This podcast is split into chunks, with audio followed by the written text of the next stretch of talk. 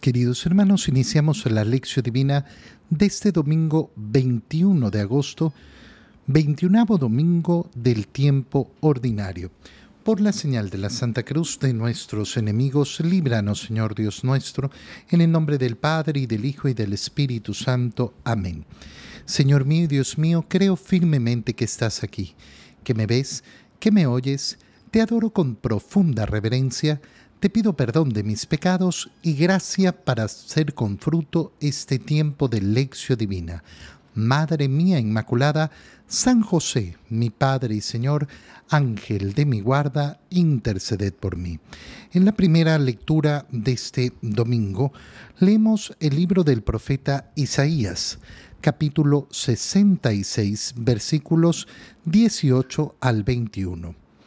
Esto dice el Señor yo vendré para reunir a las naciones de toda lengua.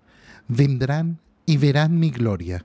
Pondré en medio de ellos un signo, y enviaré como mensajeros a algunos de los supervivientes hasta los países más lejanos y las islas más remotas, que no han oído hablar de mí ni han visto mi gloria, y ellos darán a conocer mi nombre a las naciones. Así, como los hijos de Israel traen ofrendas al templo del Señor en vasijas limpias, así también mis mensajeros traerán de todos los países como ofrenda al Señor a los hermanos de ustedes, a caballo, en carro, en literas, en mulos y camellos, hasta mi monte santo de Jerusalén. De entre ellos escogeré sacerdotes y levitas. Palabra de Dios. La primera lectura de este domingo nos hace reflexionar sobre ese llamado universal a la santidad, ese llamado para todo el mundo, ese deseo de eh, que todos, todos reciban el Evangelio, de que todos reciban la buena noticia. Fíjate cómo empiezan las palabras eh, de Isaías. Esto dice el Señor, yo vendré para reunir a las naciones de toda lengua. Primera parte, yo vendré. La venida del Señor. Esa venida del Señor que es doble, ya lo sabemos. La primera venida del Señor, que es eh, esa natividad del Señor, ese venir al mundo, esa encarnación del verbo de Dios. Dios que se ha hecho hombre. Yo vendré, yo mismo. Ya estaba anunciado. Pero enseguida pensamos en esa segunda venida del Señor, la parusía, la segunda venida del Señor que implica efectivamente el fin de los tiempos y el reconocimiento de todos de que el Señor es el Señor. Vendré, ¿para qué? Para reunir, reunir a las naciones de toda lengua. Aquí adquiere una importancia tremenda la palabra reunión. El pueblo de Dios está convocado para reunirse. Por eso es tan importante, entre otras muchas cosas, ese reunirnos dominicalmente. Todos los domingos, al reunirnos, nosotros anunciamos que esperamos la venida del Señor, de que estamos atentos efectivamente a su llegada y de que somos aquellos que hemos creído en su primera llegada, en su primera venida. Si yo no quiero reunirme con el resto de hermanos, entonces significa que yo no quiero participar de esa salvación que me ofrece el Señor. Vendrán y verán mi gloria. Y efectivamente, esa es la gran meta, la contemplación de la gloria de Dios. Y yo pondré en medio de ellos un signo. Y enviaré como mensajeros algunos de los supervivientes mensajeros, mensajeros que van a ser enviados por el Señor hacia todo el mundo, a los países más lejanos, a las islas más remotas que no han oído hablar de mí ni han visto mi gloria. Fíjate cómo en este momento lo que anuncia el Señor es justamente esa misión evangelizadora de la iglesia, la misión de llevar el anuncio del Evangelio a todas partes. Misión en la cual tú y yo tenemos que sentirnos siempre partícipes y activamente partícipes. Yo, como bautizado, soy mensajero del Señor, soy uno de los enviados del Señor.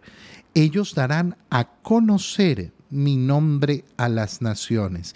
Qué precioso, qué precioso sentirnos parte de ese grupo que se reúne, que se reúne en primer lugar para dar gloria a Dios, que se reúne en torno al Señor y en segundo lugar, que va por el mundo anunciando el Evangelio a toda criatura.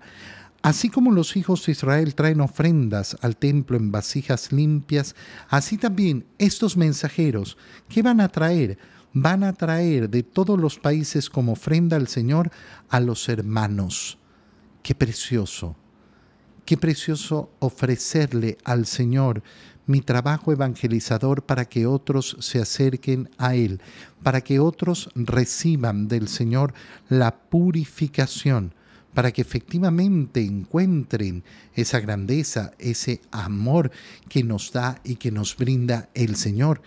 Este es, eh, eh, este es verdaderamente el sentido, el sentido profundo de qué es lo que somos. Vendrán en caballo, en carro, en literas, en mulos, en camellos, y, hasta el monte del Señor. ¿Para qué? Para poder escoger de entre ellos sacerdotes y levitas. Es decir, el sacerdocio en la nueva alianza va a ser un llamado a todas las naciones, ya no va a estar restringido. Y por eso, cuando contemplamos a los sacerdotes, ¿qué tenemos? Gente de todas las edades, perdón, de todas las tribus, de todas las lenguas, de todas las naciones. Pero además, tenemos que ese sacerdocio de Cristo es un sacerdocio común para todos los fieles. A todos, a todos aquellos que son bautizados, nos da la capacidad de poder ofrecer, hacer la ofrenda al Señor. En la segunda lectura, leemos la carta a los hebreos, o continuamos, mejor dicho, la lectura de la carta a los hebreos que estamos realizando los días domingo. Y leemos el capítulo 12, versículos 5 al 7 y 11 al 13. Hermanos, ya se han olvidado ustedes de la exhortación que Dios les dirigió como a hijos, diciendo, Hijo mío, no desprecies la corrección del Señor, ni te desanimes cuando te reprenda, porque el Señor corrige a los que ama y da azotes a sus hijos predilectos. Soporten pues la corrección porque Dios los trata como a hijos. ¿Y qué padre hay que no corrija a sus hijos? Es cierto que de momento ninguna corrección nos causa alegría, sino más bien tristeza, pero después produce en los que la recibieron frutos de paz y de santidad. Por eso, robustezcan sus manos cansadas y sus rodillas vacilantes, caminen por un camino plano, para que el cojo ya no se tropiece, sino más bien se alivie. Palabra de Dios. En la carta a los hebreos se nos recuerda cómo nosotros, si pretendemos caminar el camino del Señor, lo vamos a tener que caminar como hijos. Y los hijos tienen que ser educados, tienen que ser reprendidos, tienen que ser corregidos por su padre. Esto es tan importante, tan grande, tan bello. Oye, y la corrección, la corrección la tenemos que recibir. No hay crecimiento, no hay aprendizaje que no vaya acompañado de la corrección. Quien no está dispuesto a ser corregido, entonces siempre va a llevar la soberbia en su corazón. Quien en cambio tiene ese deseo de crecer, tiene el deseo de mejorar, tiene el deseo de hacer mejor las cosas, tiene el deseo de efectivamente acercarse más al Señor, entonces acepta, acepta la corrección, acepta que lo corrijan. Ya se han olvidado ustedes de la exhortación que Dios les dirigió como a hijos. Hijo mío, no desprecies la corrección del Señor, no desprecies la corrección del Señor. A mí me ha pasado muchas veces escuchar a personas, por ejemplo, que no, a mí este sacerdote no me gusta, este no, es muy bravo y que no sé qué y que no sé cuánto. ¿Y por qué? Porque puede efectivamente producirse que hay un problema de carácter, un problema de no sé qué, un problema acá, sí. Pero sobre todas las cosas es porque no les gusta que les digan que hacen mal. Hay muchas personas a las cuales les gusta que la predicación del Evangelio sea una predicación linda, bonita, ay, que yo me sienta bien, pero que no me corrijan. Ah, bueno, pero eh, eh, eso no es el Evangelio. Eso no es el Evangelio. El Evangelio me interpela en lo más profundo del alma y me hace conocerme me hace verme. Pero si yo pretendo una predicación en la cual yo sigo sin ver mis pecados, no sirve para nada. No sirve absolutamente para nada.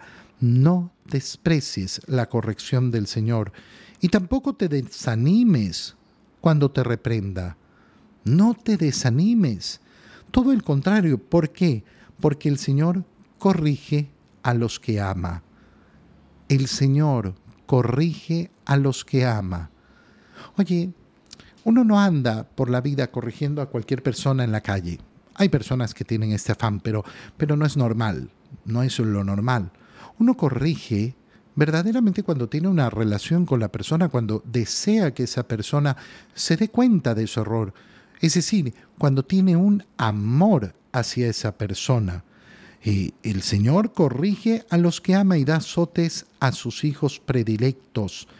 Así que, ¿qué tenemos que hacer? Soportar esa corrección. ¿Por qué? Porque al final del día, cuando estamos siendo corregidos por el Señor, lo que sucede es que nos está tratando como a hijos tratándonos como a hijos. Y nos hace una pregunta muy simple la carta a los hebreos. ¿Qué padre hay que no corrija a sus hijos? Es cierto, nos dice que eh, de momento ninguna corrección causa alegría, sino tristeza. Pero después, ¿qué es lo que produce? Produce frutos de paz y santidad. ¿En quién?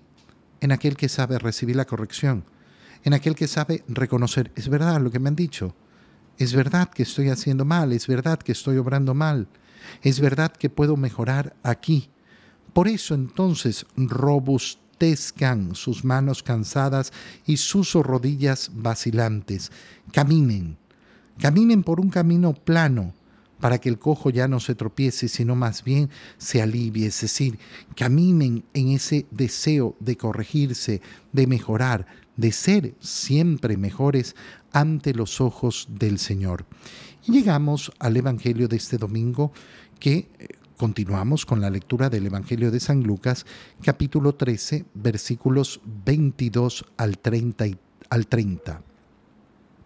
En aquel tiempo Jesús iba enseñando por ciudades y pueblos mientras encaminaba a Jerusalén.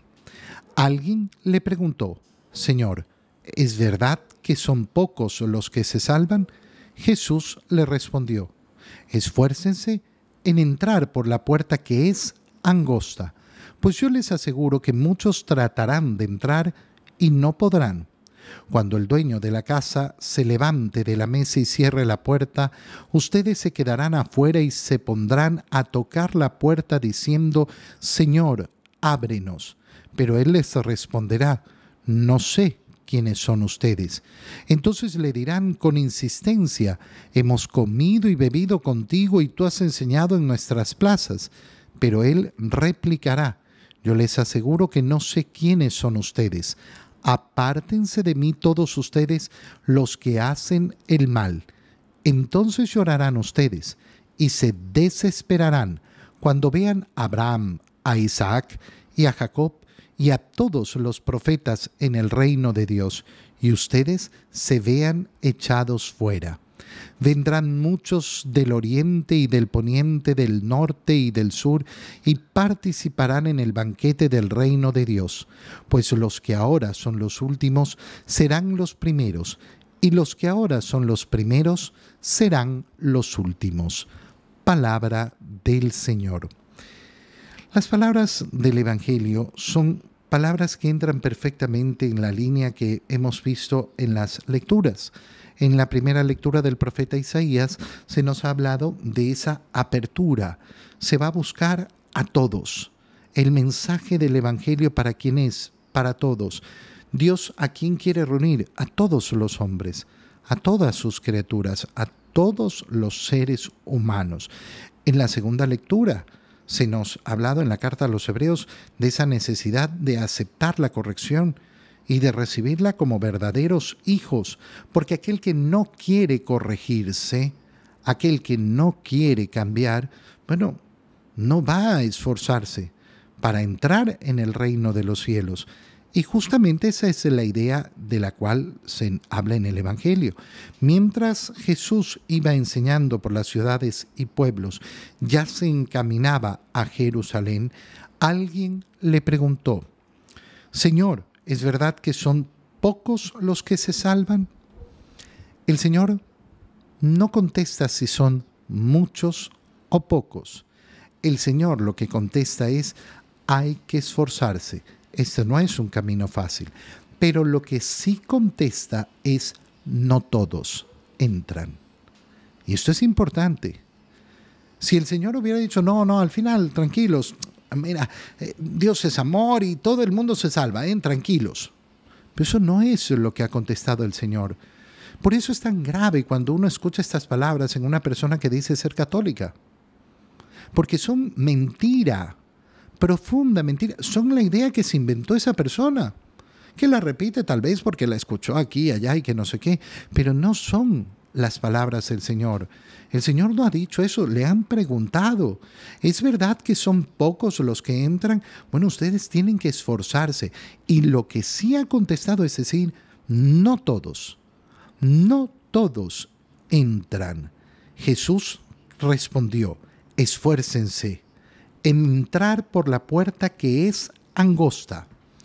Es decir, que para entrar en el reino de los cielos, ¿qué necesitamos hacer en esta vida?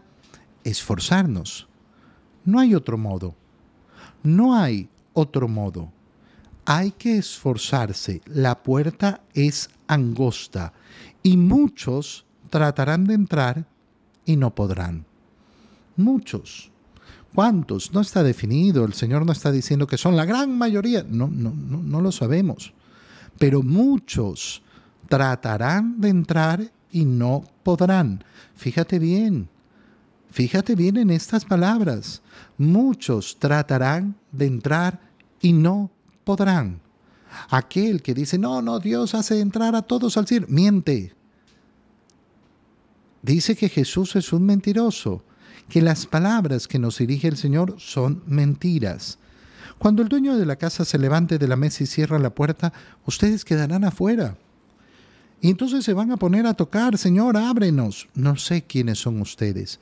El Señor dirá que no los conoce, que no nos conoce. Entonces le dirán, hemos comido y bebido contigo, pero si yo iba a misa, yo comulgaba. Cuidado que eso no es el parámetro. Yo sí creía en el Señor, pero hay que ver pues si verdad, verdaderamente cumpliste el Evangelio, si verdaderamente te esforzaste por amar a Dios. Tú has comido con nosotros y enseñado en nuestras plazas, pero Él dirá, yo les aseguro que no sé quiénes son ustedes.